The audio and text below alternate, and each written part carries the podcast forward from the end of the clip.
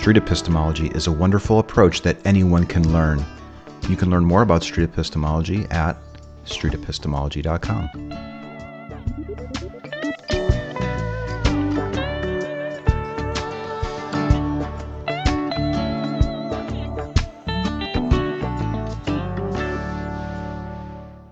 Someone wants to come in here. Let me see.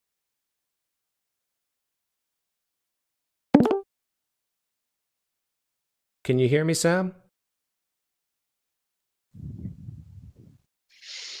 Can you hear me? Hey, Hi. Do you have a question for me or yep, hold up. Uh, a stream of yours that's behind. All right. Here I hear. I'm here now. Okay, who are you? Introduce yourself to me.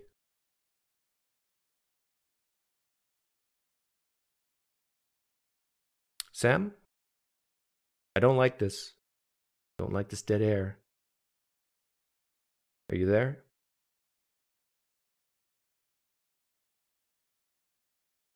Okay. We tried.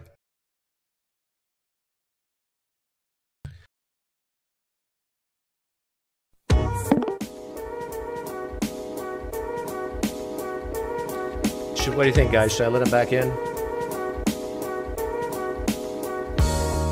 Can you hear me, Sam? Can you hear me? Can you hear? I can hear you now. It's Okay. getting interrupted if you can hear me. Yeah, I can hear you. Go ahead, introduce yourself. Introduce myself. Hello. Yes, introduce Uh, yourself. Call me Sam. okay. I am a Christian and my parents were missionaries. Okay. What kind of missionaries? Uh, missionaries to overseas, Russia and then Estonia. Okay. Uh, what denomination? A Baptist. Okay. Right. And uh, why did you want to talk to me today? Well, you see, a friend of mine asked me to come here and uh, so I could explain why I'm a Christian. So Oh, who's your friend? Uh, he's just an on- He's what? he's an online friend. Uh, Does he only have, know him virtually. what's his name? Uh, I call him Low. Okay. How long have you been a Christian? Uh, all of my life. Uh, hold on, I need to try setting some uh, speakers up. Why? You can't hear me? Uh, I'm trying to make it uh, take it off headset and onto uh, no, no, you, some you different don't- speaker. you don't want to do that because heads then we'll get an echo.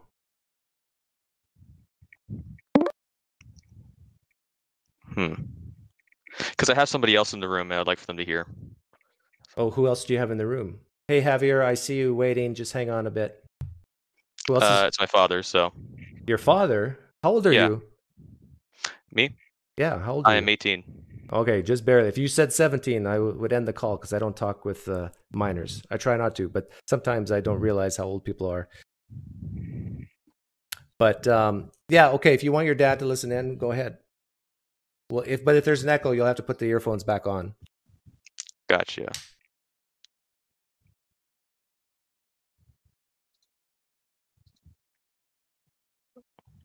Okay, let me see if this is working. Can you hear me, Dad? Yes, There we go. What's Dad's name? Keith. Keith. Keith. K E I T H. Okay. Glad to meet you, Keith. Okay, so you can't remember, you cannot remember a time when you were not a Christian, Sam? No. Okay. And did you ever have a time of doubts, like most, a lot, not, I shouldn't say most, but a lot of Christians, you know, between the ages of 18 and 22, start to have doubts and wonder if they're just believing because of what their parents taught them? Did that ever happen to you? Yes. Were you between the ages of 18 and 22 when it happened? Uh, no, it was before. Oh, it was before that. Okay. And uh, so, how did you come through that? What What did you learn or realize that helped you see that Christianity is true? It was uh, multiple things. Uh, let's see here. My father, he is not the typical person that just uh, blindly believes in the Bible.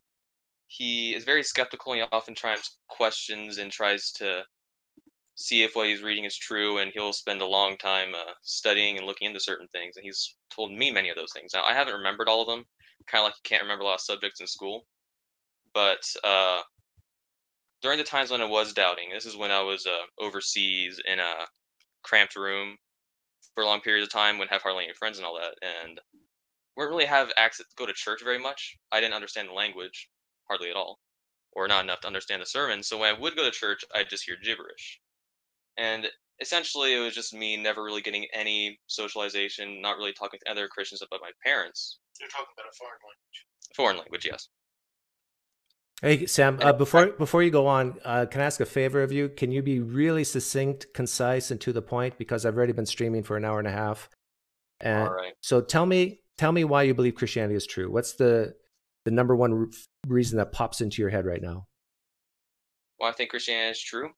Yeah. Well, that's that's kind of hard to say and form into a uh, small amount, but uh, mostly because my parents have showed me many evidences, and my dad has always tried showing me the one reason why one side could be true, and he showed me multiple viewpoints. Okay, so uh, you believe Christianity is true because your dad has showed you many evidences, many evidence, much evidence. Can you? What's the first one that pops into your head why Christianity is true that your dad has shown you? Okay, so I'll start with the most important one according to Christianity, uh, the resurrection of Christ. The there's a lot of historical evidence that there was a guy named Jesus, and whether if he did or did, was or was not divine is a bit more debated. But you cannot say he wasn't there. And when you get into the uh, parts of something very spectacular happening, Hey Sam, I'm sorry to interrupt, but we're um, you mentioned the resurrection of Jesus. Why do you believe that a man two thousand years ago rose from the dead? Well, there are there were some Roman records of a guy. I forget who the Roman was. It Pilate? I can't Remember, remember, remember the claim. named- Remember the claim is that a man rose from the dead, not that a man existed named Jesus. Um, why do you believe Jesus Christ rose from the dead?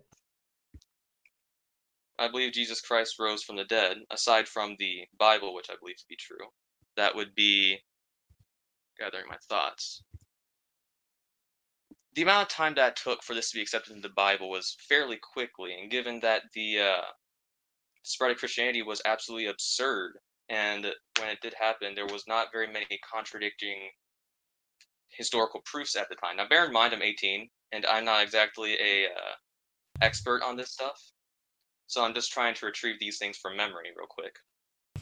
Uh, there were many back then. You can't deny that something crazy happened.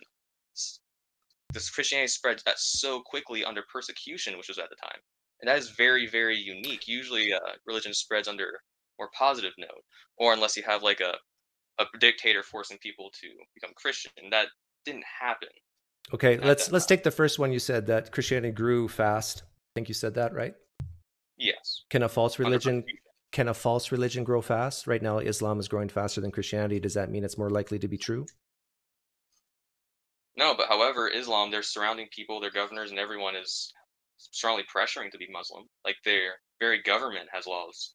That's right. you But would Muslim. you are we agreed that the rate of growth of religion doesn't uh, say whether or not it's true or not, or more likely to be true or not? No. Okay, so let's let's throw that one away. Um, and then Actually, that's not an accurate comparison.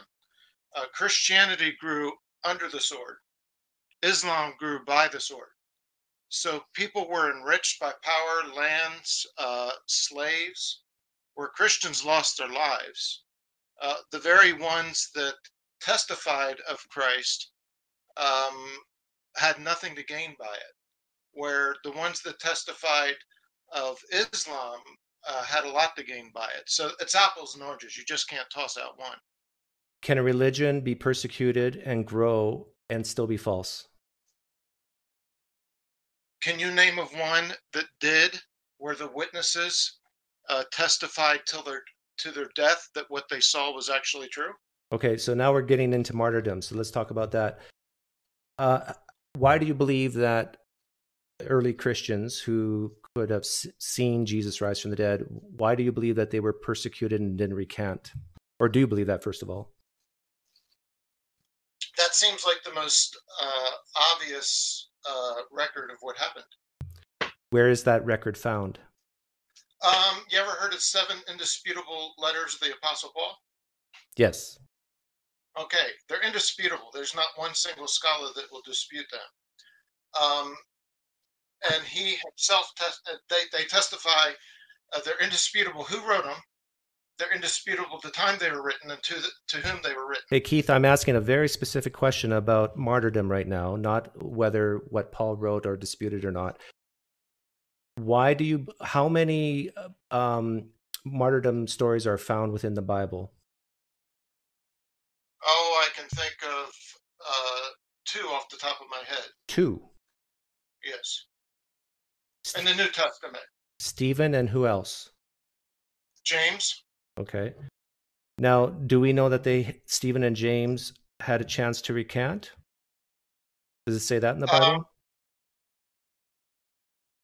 they they gave Stephen the chance to recant what he said, and and he uh, they said, "Do you believe this?" And he said, "I believe uh, in Christ," and uh, they stoned him.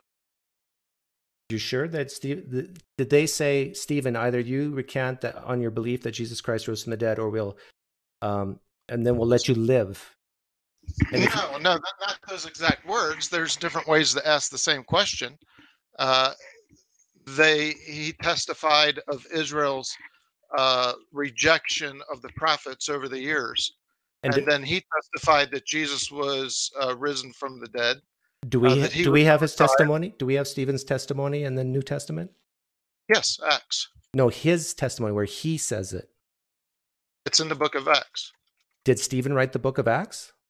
You don't have to write the book of Acts. So did, uh, if, so tr- if, if hey Keith, true or false? Yes. Stephen wrote with his own hand that he uh, believed saw Jesus rose from the dead. True or false? False. Correct. Stephen never wrote that he saw Jesus rose from the dead correct? Jesus. Not the world. Yeah. So someone else, decades later, wrote that Stephen said some things, correct? Is that true or false? You're breaking up on me. I think I lost them. Sorry, Javier, uh, we're having fun here, but okay, you're, you're back. Sam and Keith, you're back. Uh, I'm here. I'm, I'm on the headset. Yes. Okay. Uh, where did Sam go? He's here. It's just some for some reason it kicked back to the uh, headset. Okay. So I, uh, when you left, I asked, um, do you agree with the statement that a person wrote things that Stephen said? Stephen himself didn't say it. That's correct. Okay. And so now you're saying that you, one of the reasons you and Sam believe that Jesus Christ rose from the dead is because people were martyred, correct? No, that's one of the many reasons. Right, that's what I said. One of the one of the many reasons why you believe. Would you say this is your number one reason? That was Sam's number one reason. What what would be your number one reason? Because I don't want to talk about it. Uh, if I want to know your number one reason, there's not number one. There's a lot of lot of things that points to it. So I I have a hard time believing that everything came from nothing. Okay, now that's now um, we're now we're not talking about Christianity anymore. Now we're talking about general deism. I, I'm more concerned about Christianity because there a God could exist and Christianity be false. Correct? That's true. That doesn't prove that Christianity is accurate, okay, but so, it is built. It, it is built upon a framework. If you don't have deism, you don't have Christianity. Okay, but I'm I'm more concerned about Christianity because I think this is what determines how people live their life. Would you agree?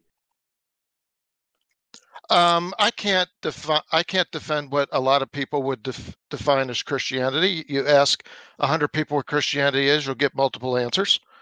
Um, so I can't. Okay. I can't answer other people's defense of Christianity. One thing that a uh, thought experiment that I often use with people in order to um, get to what might be the core number one reason why they believe something is imagine you and I are together. No, not me. Um, imagine you and someone you love. Think about someone you love or care about or respect a little bit. That's not a Christian. Okay. You have that person in your mind? Do you know anybody uh, like that? I'm I'm I'm thinking uh Yes. Okay, so have that person in your mind. Um, you're both on a boat together. It's going down. You have 30 seconds left before you're both dead. You look at this person that's in your mind right now. You got 30 seconds to tell him why he should become a Christian before you, he dies. What do you say? I'd say fulfilled prophecy in the Bible. Uh, there's no prophecy that's not fulfilled uh, in the time period it was given. And uh, the evidence of resurrection of Jesus Christ from the dead happened too close to the sources that testified of it to develop into a legend. Okay, just hang on. The first thing you said is fulfilled prophecy. That's what you would say to your friend in 30 seconds who's about to die? Fulfilled prophecy? Yes. I, I'm telling you, there's not one thing I know, I that know. I would base my Christianity on. But uh, that's still an interesting. Nobody's ever answered that way. Okay, what do you think is the best prophecy that's been fulfilled? Um, the book of Daniel has a lot of prophecies, but there's a lot of critics that date it late. Uh, the latest you can date Daniel is about uh, about 100, about 150 BC, 100 BC. Uh, but the 70 weeks prophecy uh, predicts uh, really close.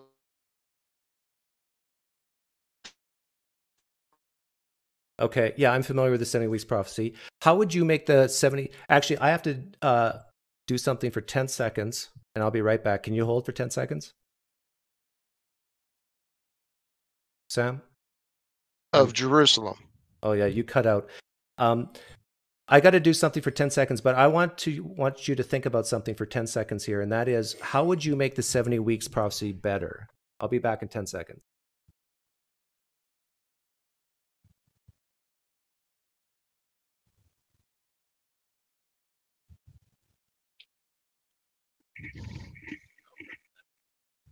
Uh, this is the button. So, so you press that button to mute it, when it's on.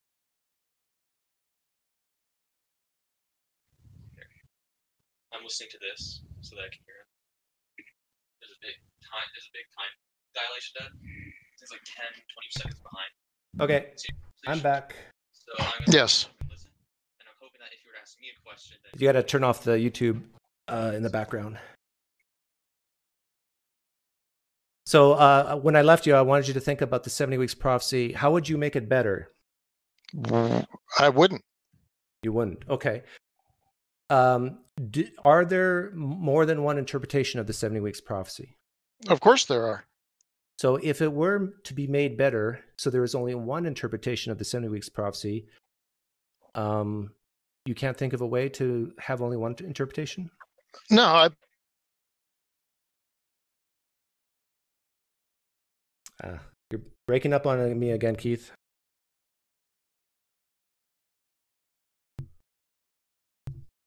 I don't know if this is going to work if you keep breaking up.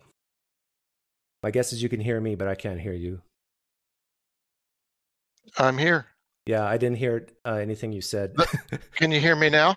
The the only way I would make it better is to write it in modern English or to write it in modern Hebrew. Um, you're talking about a book that's over two thousand years old. okay, so your friend is, your friend is about to drown in 30 seconds, and your what the first thing that popped in your mind was a 2,000 year old text that is in a foreign language that has to be translated that has multiple interpretations is the reason to believe that Christianity is true. Do you see the problem there? Oh, of course. Ten seconds is too short uh, to do it. How would you prove God doesn't exist in ten seconds? The lack of ev- evidence, lack of insufficient evidence to believe that your God exists. There's 10 seconds. That's all. That's all. Yeah. That wouldn't explain anything to him. but then we would go into the details and we would start talking. But I I would have thought you would have answered something about um, what God has done for you personally in your life. You said ten seconds. I said 30, but Oh, 30. Um, like I said, there's a lot of evidences that points to Christ. now okay, points. let's let's let's put I'm not we won't wipe out prophecy, but let's just put it on the shelf for a second. Uh, When I asked Sam how old he was when he was a Christian, he basically said oh, his whole life. Is that the same for you? Uh, yes, I got saved when I was about third grade. Third grade. How, did you know the 90 or the 70 weeks prophecy when you were in third grade? No. Of course not. Did you know uh, even like 1% or 5% of what you know now? No. Why did you become a Christian then? Uh, because I knew I was, I tended to do bad things, so Ah. I knew I was a sinner, and uh, I believed uh, pretty much um, what a Sunday school teacher taught me that uh, God loves us, and that He gave His Son for us to forgive us of our sins. Right. So you became a Christian in the third grade because you believed what people told you. Yes, what people told me and and how I reasoned my behavior. And those people who told you this could have been right, but they could have been wrong. Correct? Sure, sure. How did you figure out that they weren't wrong? Um, I, later on, I thought maybe they may have been. Right. Uh, I've doubted my Christianity many times. Uh, I encourage Sam, who's my son. Uh, I encourage them to doubt. I encourage them to embrace doubt Okay. uh, because if if you doubt things, you're more motivated to embrace their source and their validity. So here's a hypothetical for you, Keith. Uh, remember, I said let's put the prophecy on the shelf, but I want to bring it back. Since prophecy wasn't the reason you became a Christian, but it might be the reason why you remain one today. If I were to put you in a room with an Orthodox Jew, and if you spent months going and studying the 70 weeks, weeks proph- prophecy, and if, if at the end of that time, this Orthodox Jew convinced you that you were wrong in your interpretation of the 70 weeks prophecy, would you stop being a Christian? Of course not. Okay. Would would your confidence in Christianity go down significantly? My confidence in Christianity goes up and down depending on my mood, depending on arguments that I hear, depending on feelings. Uh, my confidence in what I buy for Christmas presents goes up and down. Right, Uh, but would it go down significantly if you f- figured out that you were wrong about the 70 weeks prophecy? Would would it like just go down a scotch or like a big drop or like how I'm trying to get at how important is this 70 weeks prophecy to you? It's it's one small piece in a large puzzle. Okay, it's a small piece. I'm looking for a big piece. Is there any big pieces? Any big pieces what? You said the prophecy is a the 70 weeks prophecy is a small piece in the puzzle that of your belief. No, Why- I didn't. of why you you, believe of why you believe. I never said I never said that. I said prophecy. There's lots of prophecy. Okay. If So the 70 weeks prophecy, somebody took that out, uh, that wouldn't make a huge difference. perfect. Okay, excellent. If if let's say the number of prophecies that you believe in is uh, uh 400 messianic prophecies. If if I put you in a room with a person, either um, a secularist or a Jew or whatever, and after a month of study, you realize that only 200 of the 400 were actually legitimate prophecies, would you still be a Christian? Yes, because prophecy is only a small part of the entire puzzle as well. Okay, that's what I'm getting at. I want I don't want to waste time talking about small pieces. Like what okay, before you go on, what if all 400 you were convinced that all 400 of the prophecies were not prophecies of Jesus? Would you leave Christianity then? That's a silly supposition uh, because what if uh, games um, are highly subjective? Um, I can't see Isaiah 53, the, the prophecy, the prophecy of Jesus being born in Bethlehem.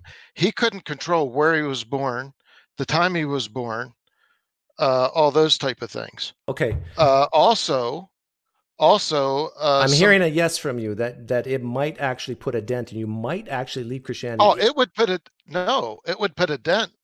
All kinds of things to put a dent. Atheists get dents all the time because I hear about them getting converted all the time. Okay, so you mentioned a couple prophecies, uh, Isaiah 53. Let's look at that one. If if it were true, no, let me let me back up. What if it were true that that prophecy was not about Jesus? Did you know that Orthodox rabbis that reject Christianities, uh, that rejects Christianity, uh, have believed that that was the Messiah Yes, I up know. until I know. up until I understand up until 1000 AD. Almost all of them believed it was the Messiah until uh, society became literate enough for people to go and use that as a, a polemic uh, to convert Jews. And then m- most of them at that time, over centuries, started to reject it. Keith, I'm going to So- ask you. I'm going to ask you to do my job for a second, and I I want you to explain Isaiah 53, assuming that it that it is not a miraculous prophecy about Jesus. How would you explain having Isaiah 53 exactly the way we have it, having the New Test New Testament exactly the way we have it, but Isaiah 53 is not a miracle, not a miracle prophecy? How would you explain that? I couldn't. What, what else would fit the bill? Can this is why you're still a Christian because you haven't thought about these things. Oh, I've thought about it. I've no, read the other you just said you couldn't. No, I I've read the other arguments against it, Okay, and none of them tell- make sense. Okay, tell me what those arguments are. Uh, that it's Israel. Okay. So instead of it, uh, instead of it, uh, uh, prophesying about Jesus, the Messiah prophesies about Israel okay, how did you figure out it was really about Jesus and not Israel? because it says it's a spotless lamb. It's a perfect sacrifice. Uh, it says that it was cut off the land of the living. Uh, Israel's never been cut out of the land of the living. Israel's never been wiped off the face of the earth. The Jews, I'm sorry, the Jews, uh, the Jewish religion has never been cut off the face of the earth. It says it was cut off the land of the living. Uh, it says that. So you uh, believe Jesus was cut off? well, absolutely, Yeah. Phys- physically. For okay. So you believe then that this prophecy uh, one of the arguments against this prophecy is that it's talking about Israel. What's another argument against it? Ag- against it being Israel is you follow the pronouns. Um, if if you follow the pronouns, it says that uh, Israel was uh, perfect.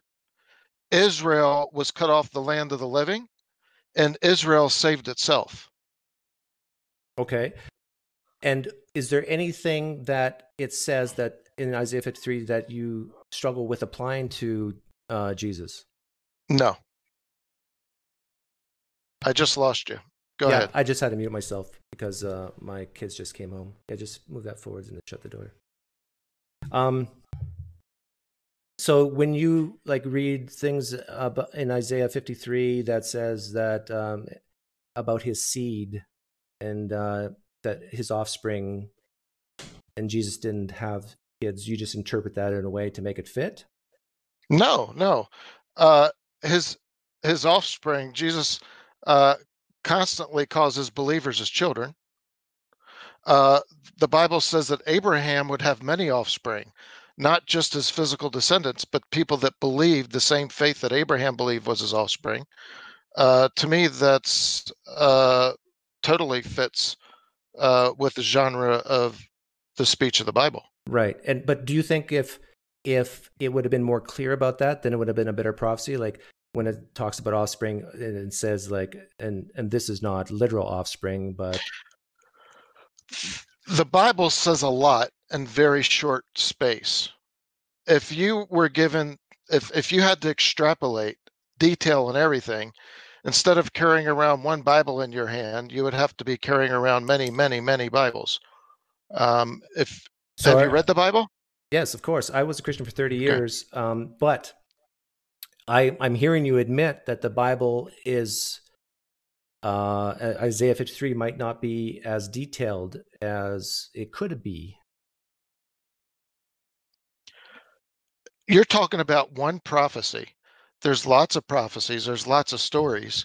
Right. and for for for back you know to write everything with more detail you would be talking about the book of isaiah would be a hundred times its size But wouldn't it have been better if Isaiah 53, when it talks about the uh, being pierced and so forth, that it would actually have said that a man named Pilate, a, a ruler, will kill Jesus on behest of the Jews, and it would be done on a cross. if that if that's if that's possible then somebody named pilate probably would have read it and may have not even participated in it.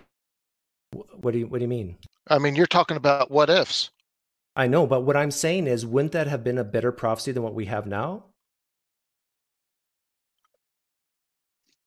you can decide that to me it's sufficient No, I didn't. I, I, it, Isaiah 53 to you could still be sufficient. I'm asking you, if Isaiah 53 said that Pilate killed Jesus on a cross, would that be sufficient but better than what you have now?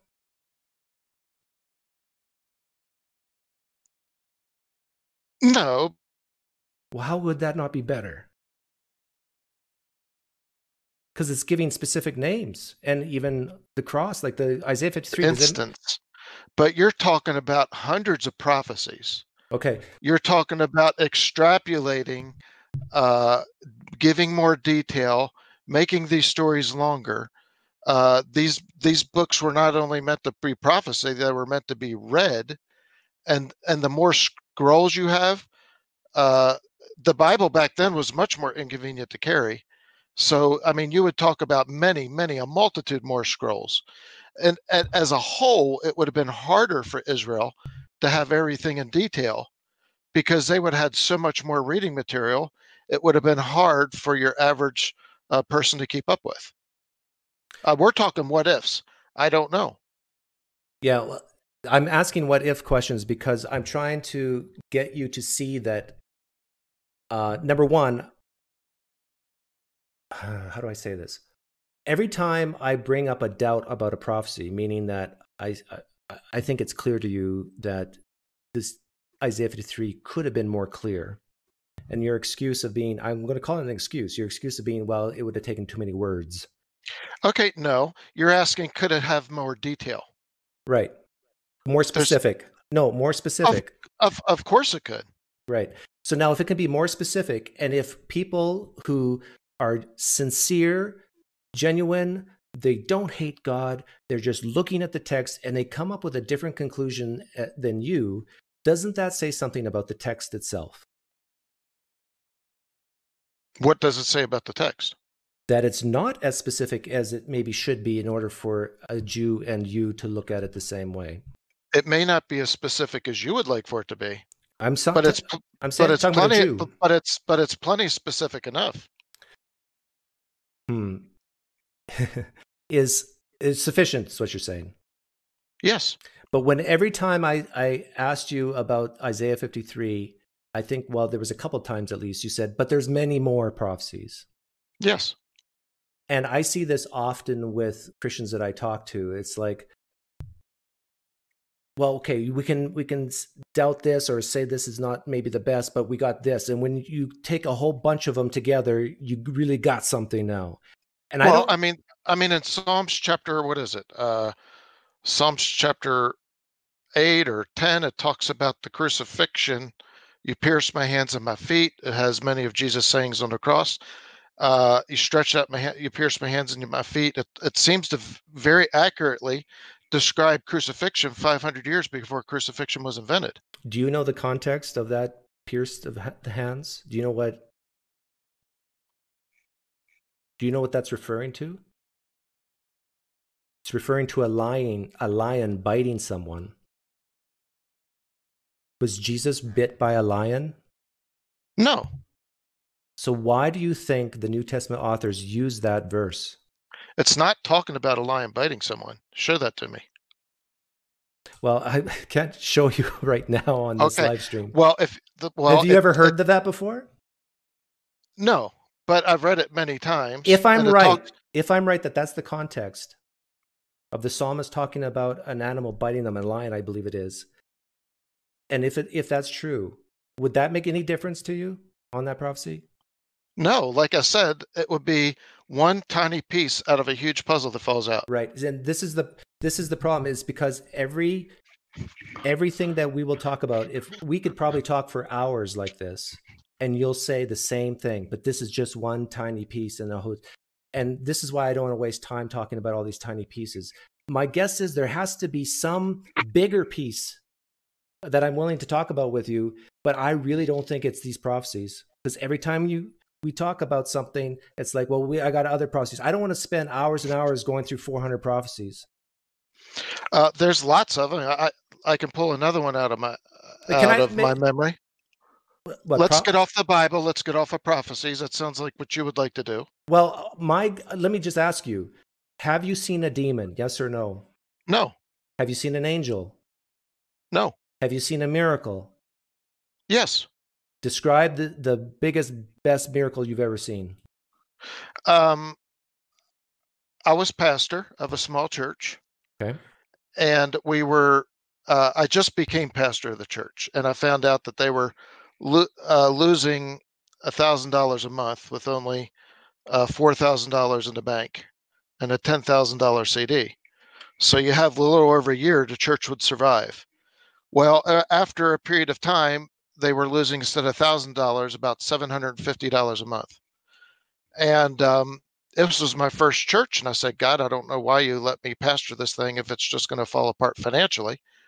Um, to make a long story short, I I wasn't wanting to be the pastor of the church. I felt God leading me to do it.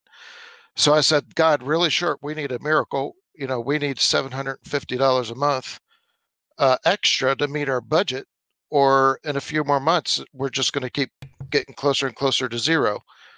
And um, the money in the bank was getting lower and lower. Uh, I got off my knees, and uh, the next day, somebody came, knocked on the door, and they said, We have a small Christian school. We lost our building, and we wanted to know if we could use your basement as a Christian school.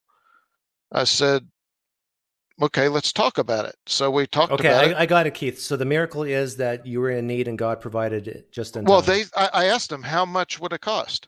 Uh, how much would you pay to rent our basement? They said 750 a month. and that for you was a a, a strong miracle.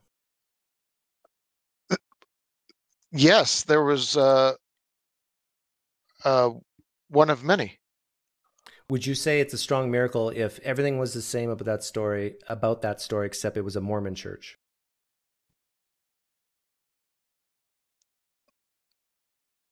I don't know. I I've never been in a part of a Mormon church.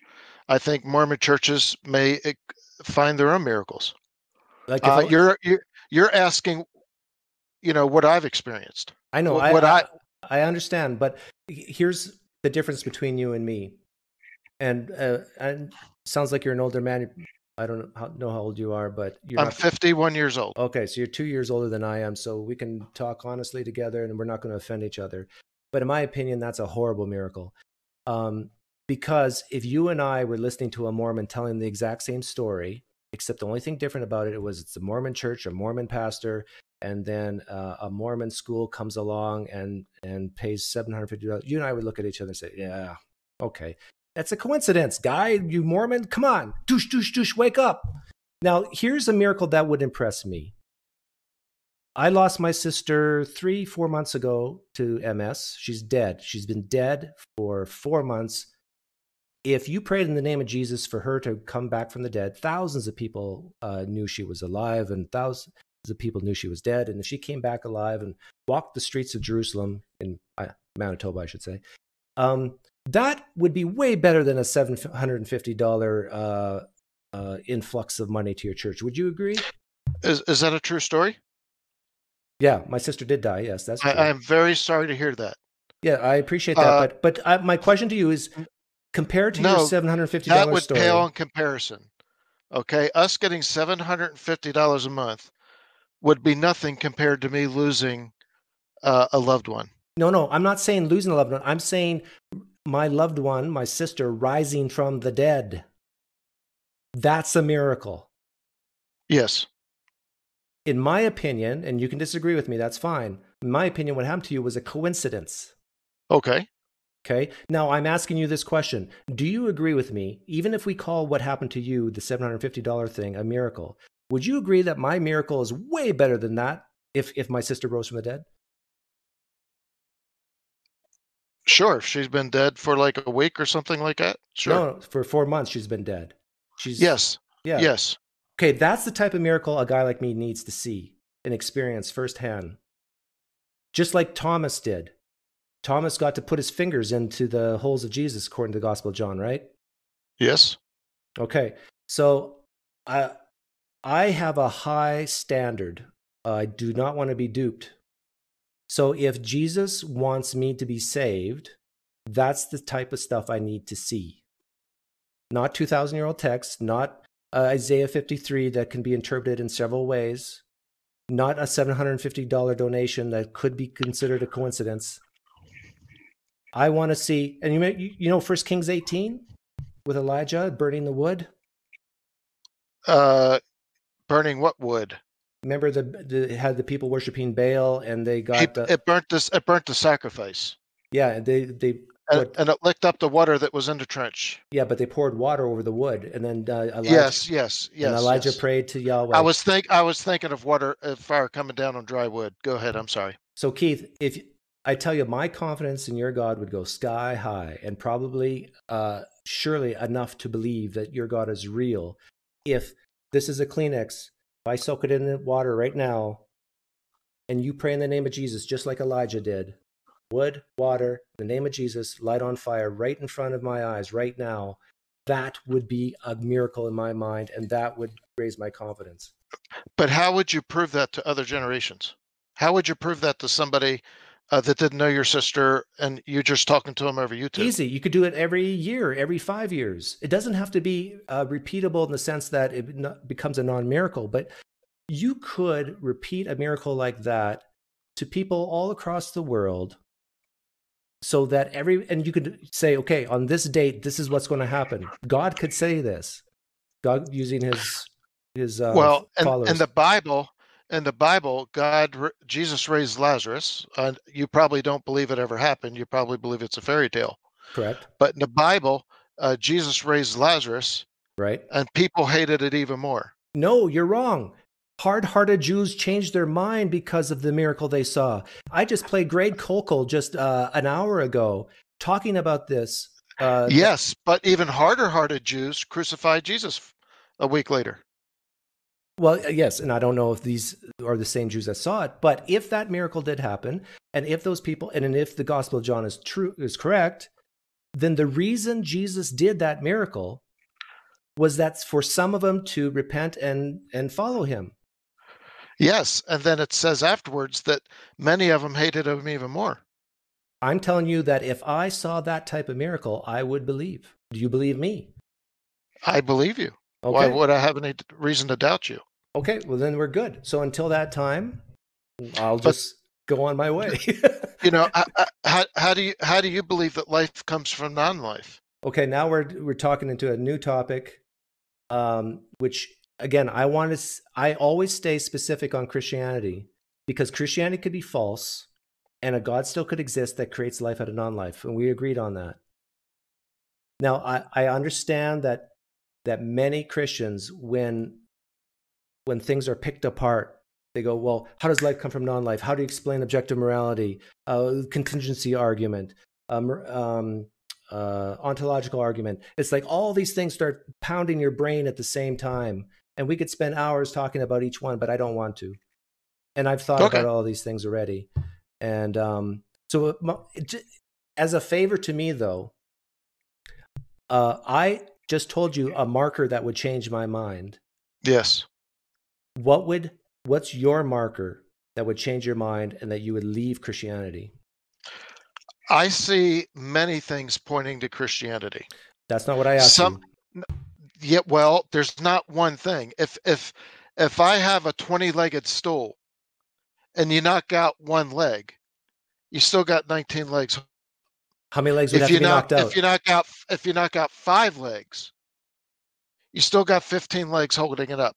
I don't see if if would you need would 10 s- legs knocked out? I would s- what's that? would you need 10 legs knocked out on a 20 leg stool? Before you leave christianity?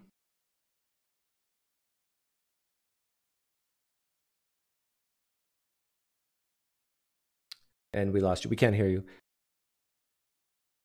But sam that's uh, not sam um keith.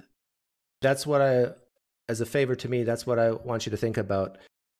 I understand your stool analogy and i hear you're back now but is it 10 legs out of the 20 you need to be knocked out before you leave or is it all 20 or what's your number? It would have to be all 20. If you had uh, if I if I had 10 legs on a stool, I'd be very comfortable in sitting on it. i wonder what you would say to, if you were you were a missionary right I currently am. But we can't get back because of COVID nineteen right now. Okay. If a Muslim's Muslim, or who do you, what religion do you typically evangelize to? Um, Orthodox uh, Christians. Oh, oh my goodness! You're evangelizing to other Christians who are not true Christians. Well, we've basically been yeah. where I believe the Bible teaches clearly that you good works don't get you to heaven. Okay. Yeah, like um, if if you're imagining uh, witnessing to a, a completely different religion like um, Mormonism or Islam, and they said to you, "Look, Keith, I'm not going to leave Islam un- until you you get rid of all 20 legs on my stool." I tell you, wouldn't that be a daunting task? Like, wouldn't you want to say to this Muslim, you know, why not start you, instead of getting rid of all 20 legs why don't you start doubting these legs finding out which is the priority of which leg's the strongest and start picking at that one mr muslim. And maybe you'll see the truth of christianity once you do that. And i doubt these i doubt these legs all the time. I force myself to doubt these legs. I push myself to doubt these legs uh, because all i want to know is what's true I don't want to be a part of some make believe belief system and fooling myself. I encourage my son to doubt the legs. Uh, I uh, I welcome doubt because to me, doubt will make you uh, dig for stability. Will make you research whether what you believe is firm or not. Doubt. I told you. I told you from the beginning. I doubt. I encourage my son to doubt. I encourage them to chase those doubts out.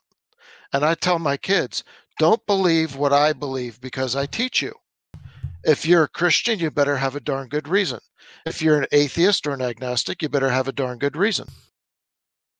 Why do you think I uh, don't believe Jesus rose from the dead?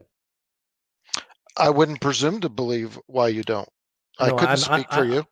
See, it sorry keith when you can't even imagine why i don't believe or why someone might not believe jesus christ rose from the dead. If you can't are you saying you're just unwilling to do it or you just don't know? Um boy i don't you would have to tell me. I don't know why you wouldn't. Would you could you tell I, me? I would not i would not insult you by pretending to understand how you think. You can't insult me. Why would anyone not believe that a man rose from the dead who currently doesn't? Why do you think? Any, well, any man rose from the dead. I would doubt it. Now you're talking about the resurrection. No, I'm talking Jesus about Jesus. I'm talking about Jesus. Why do you think anybody would not believe Jesus rose from the dead? It's hard to believe. Why? The essence of why is it hard to believe? A, because a, a miracle, by very definition, is hard to believe. It's out of the ordinary. Okay, and so if it's very hard to believe, there has to be some evidence to overcome that that really hard to believe part, correct? Yes. Okay. Uh, this is actually fun. So sorry, Javier's waiting. this is getting fun now. How much more time do you got? I, let's try this for 10 minutes. Is that all right? Me? Yeah. 10 minutes. Can you hang on? Yes, I got 10 minutes. Okay. So it's uh, 333 right now. I'm going to try to stop at 343. I got to stop myself. Um, my okay this is a, a, a story my great great great great great great grandfather could fly unaided. He could he could fly. No wings no airplane. He could just stand up and fly. He could just fly. Do you believe it? No. Good. You shouldn't. Now what if i told you that there's a creed dating uh, that was written about 10 to 20 years after saying that um, my ancestor flew in front of 500 people and then 12 and then lastly to a guy named paul? Would you believe it then no good now you still we're not throwing that creed away about the flying man we're keeping it and we're going to add on to it what if i told you that there is a prophecy about the man flying but it doesn't really say the flying man's name doesn't give all the exact details but many have interpreted this prophecy as applying to the flying man. Would you believe in the flying man then? Uh,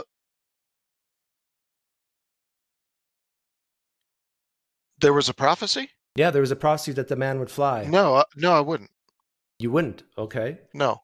So we have a creed, you wouldn't believe it, and then we add to the creed of a prophecy, uh, and you wouldn't. What if there was um, uh, 399 more prophecies, but again, there was people interpreted these prophecies differently. They were not detailed because it would take too many books to write about the flying man prophecies. Would you believe it then? Uh, That a, that my ancestor actually flew. It was across the Grand Canyon.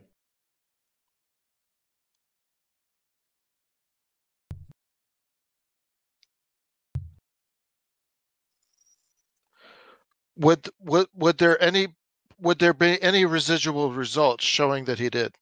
We're going to do this one at a time. Right now, I'm talking about prophecies. Would you believe it based No, on? Oh, no. Oh, okay. So the creed, you wouldn't believe in the flying man.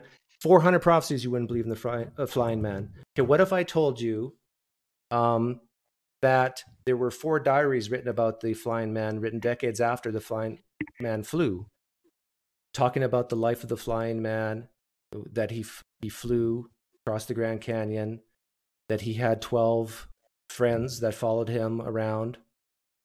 Now, but all these diaries were written uh, decades after the flying man flew, and it wasn't written in the first person. And but there, about hundred years after these diaries were written, there was um, there was um, some early church flying man fathers who said that you know so and so wrote this diary, so and so wrote this diary. Would you believe it then? Some of those uh, diaries were written uh, 15 years later. Yeah, 15, 20, whatever. Uh, no, Okay. So you would not believe in the flying man based on a first First Corinthians 15 creed. You would not believe in the flying man based on prophecies like messianic prophecies from the Old Testament. You would not believe in the flying man based on four diaries of the flying man flying. You and I are the same. I would not believe it either.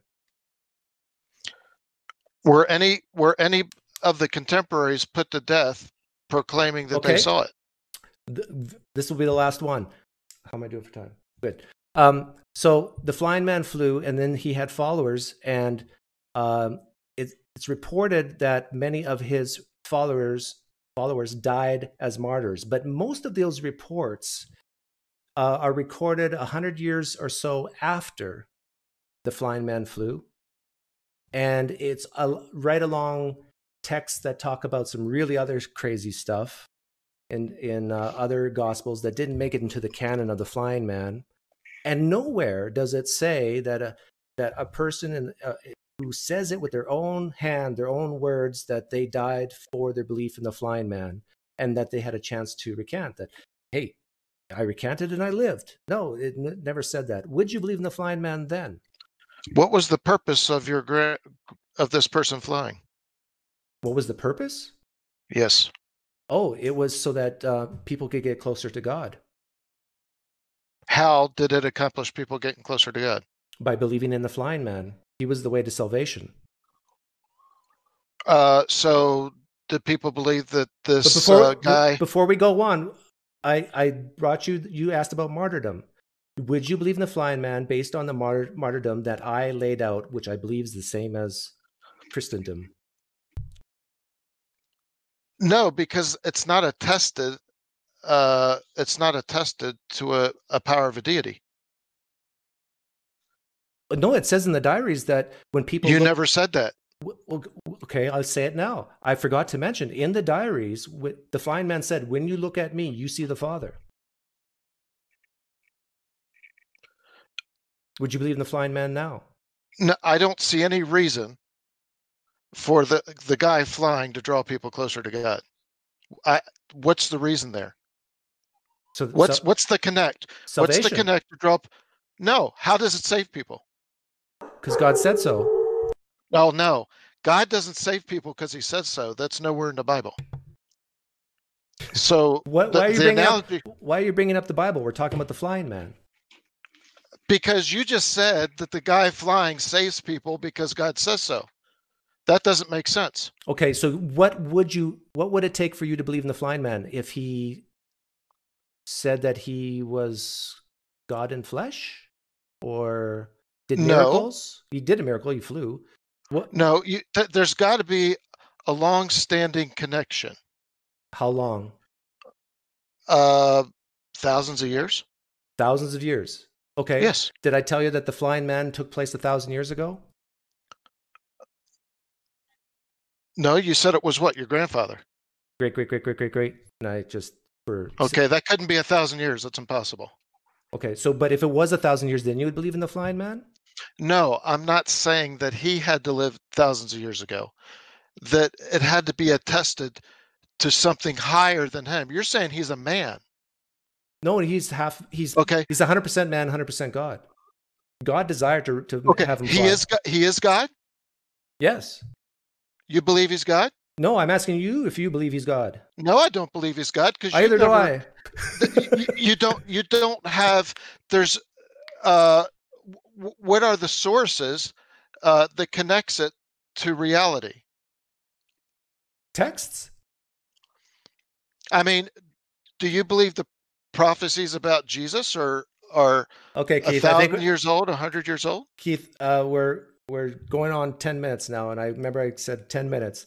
But yes but you keep you keep adding to the story. You're asking me to believe things. This is a thought And- and experiment. when I- and when i yes but you keep adding to the thought. My point is i'm doing that on purpose because i'm showing you i'm demonstrating to you that if we take instead of jesus and we make it a flying man and one at a time layer on all those pieces that you talked about one at a time. You kept on and i was proud of you because uh, you're the same as me. You said no i would not believe it. No i would not believe it because of the creed. No wouldn't believe it on four prophecies. Wouldn't believe it based on the, the martyrdom. Wouldn't believe it based on the four diaries. And you and i are the same. But when you make the flying man jesus all of a sudden you believe it.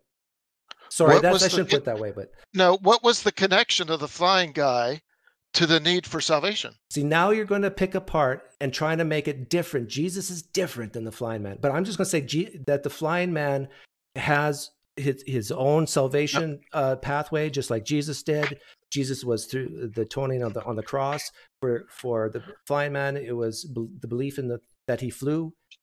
God is God; He can set up His own rules. But anyhow, it's, it's been ten minutes. Jesus Jesus doesn't stand by himself. You cannot have Christianity unless you have a God. And God begins to uh, how can you have the universe come out of nothing? How can you uh, Dean Kenyon uh, he wrote a book called Biological Predestination to prove that language can be included in DNA, be put there by, by a non-intelligent source. Uh, Hey The- Keith, you look at the Keith, what you're yes? doing now, as I've seen over many, many years of my life, is that towards the end of the conversation, you're doing what's you're taking a, a handful of spaghetti and you're throwing it against the wall to see what sticks. It's like it's like I'm playing whack a mole here. It's like, well, we got so many other different things, and so much so and so wrote a book. No, you're just the opposite because you're asking me to take these stories that you're comparing to our belief in Jesus, Yes, excluding the fact that there are great evidences, or maybe not evidences, but good logic that uh, uh, an intelligent being is likely to exist. hey uh, Keith, I appreciate your time. Thanks for coming on. It's been ten minutes. Thank you. Have a good day. You too. The Street Epistemology Podcast is a production of Street Epistemology International. You can donate or learn more about this nonprofit organization at streetepistemologyinternational.org. The views, guests, and topics expressed here or not expressed here do not necessarily represent those of the organization.